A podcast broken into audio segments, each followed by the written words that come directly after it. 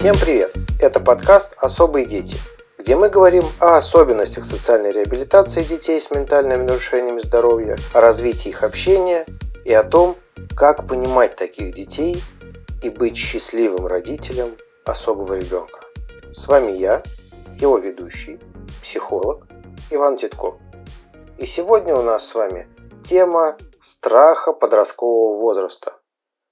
Каждый второй родитель боится этого момента. Момента, когда его ребенок обретет статус подростка.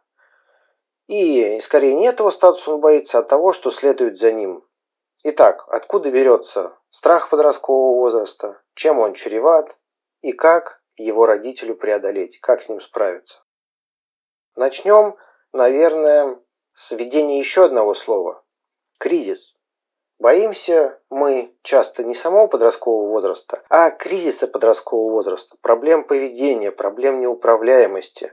И иногда родители прямо на консультации мне и говорят, что у меня через пару лет будет подросток. Будет все плохо, будет все сложно, уже сейчас нелегко. Что делать? Вот тут э, стоит сразу оговориться, что подросток это не некое такое номинальное значение возраста, к счастью скорее. То есть есть условное понятие нормы. И оно очень и очень размытое, сильно размытое. То есть вот описываются различные возрастные кризисы.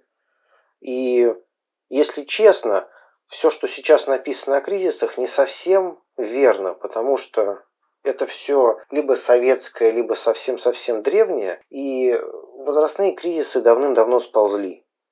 То есть, если мы говорим про норму, то они наступают гораздо раньше, чем это описано в литературе. То есть, кризис, там, например, тех же трех лет случается уже не в три года, а чуть пораньше. Или наоборот, чуть попозже, если э, есть особенности самой семьи, особенности функционирования этой семьи. Когда мы говорим об особых детях, то здесь э, вот прогнозировать, что через пару лет у меня будет сложный подросток, ну вот точно не стоит. По этому поводу сразу, пожалуйста, не беспокойтесь. Смотреть нужно на другое. Вот этот кризис – это вообще явление-то позитивное. Что такое любой возрастной кризис, вот если грубо? Ребенок требует к себе больше внимания и больше ответственности. Он говорит, я хочу делать нечто большее, чем мне позволялось раньше. И если там в детском возрасте а, вы ребенку говорите, ты будешь э, суп или котлету, и это означает, что он как минимум будет есть, то в подростковом возрасте, к примеру, ты будешь суп или котлету, он скажет вообще ни то и ни другое. И действительно у нас возникает ступор, а как же его накормить, к примеру? У ребенка появляется новая область, новая власть, новая потребность в этой власти. И любой кризис сопровождается тем, что он вырывает или родители ему дают и общество эту самую а, власть и долю ответственности. Чего же хочет подросток в подростковом возрасте? Почему особенно сильно мы этого всего боимся? Я думаю, дело здесь даже не в какой-то магии этого слова, а в том, что это, наверное, все-таки глобальный отход от детства. И те стратегии, которыми родители пользовались очень долго, тотально перестают работать. То есть ребенок ну совсем уже не ребенок, он даже так не называется, он подросток. С ним надо как-то договариваться, но, к сожалению, вот именно как-то, потому что к серьезным переговорам он не готов. Если мы говорим об особенной семье, об особенном ребенке, то эта неготовность может помножаться на очень серьезные особенности диагноза. И, например, как договориться с тем, кто договариваться не хочет, а приказать ему уже нельзя. И тут вот этот кризис подросткового возраста еще стоит разделять на две части. На проблемы самого родителя и на проблемы ребенка. И сейчас тогда немного о проблемах самого родителя, с которыми он сталкивается. То есть, по сути, когда родитель опасается или боится, значит внутри есть где-то внутренняя неуверенность, что удастся все провести гладко, обо всем договориться. То есть те самые стратегии, о которых мы говорили раньше, там детские стратегии, например, жесткие приказы, требования, они, скорее всего, перестанут работать. А новые надо искать. Это не значит, что родитель там глупый или неправильный или ленивый. Нет. Просто, ну, впервые нужен новый инструмент. И это завязано еще даже не на неадаптивности родителя, а на том, что очень странно распределяется власть в семье вообще, особенно в русской семье. Что я имею в виду здесь под словом «русская семья»?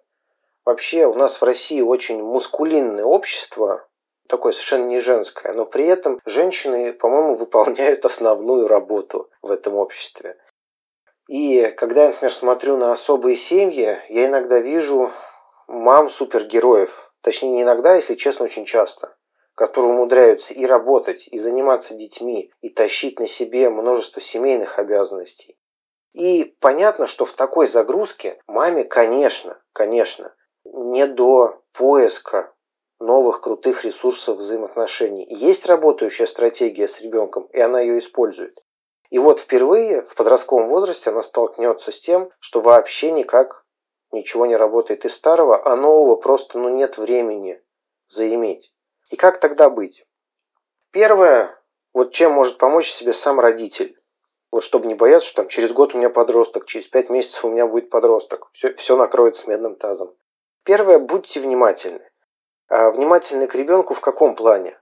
А, если вы замечаете в ребенке вот эти новые желания, новые желания общаться, которые помножаются, наверное, на неумение как раз этого общения, то вот это и предвестники кризиса. Если этого всего нет, то конкретно в вашем случае подросток появится еще не скоро. И пока можете не переживать, пока у вас есть время выдохнуть. С другой стороны, есть в кризисе и проблемы ребенка.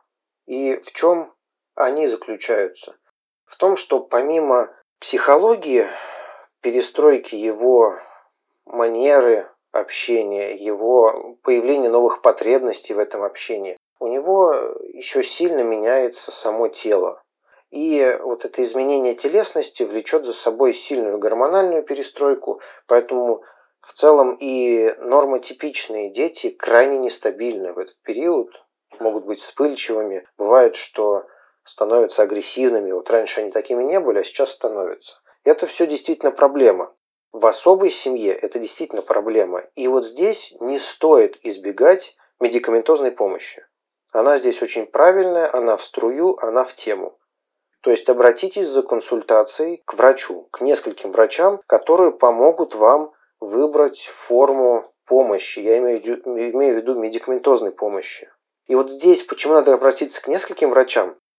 Ну, я бы так рекомендовал, потому что обычно особые дети и так принимают неплохие дозы разных препаратов, то есть целый коктейль.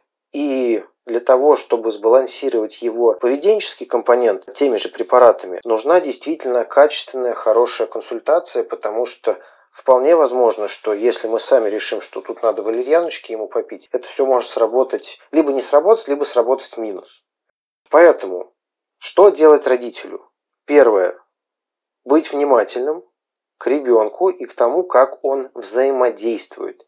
Если вы не видите качественно новых усилий ребенка, новых эмоций по поводу своих усилий, то опять же не беспокойтесь, э, и вы точно поймете, что вы не окажетесь накрыты этим подростковым возрастом совершенно неожиданно. Второе, обратитесь за помощью к медикам. И третье, идите к психологам. То есть как раз вторая половинка а, сложности ребенка. Первая это медицинская, вторая психологическая. То есть развивайте компетенции взаимодействия, договоренностей.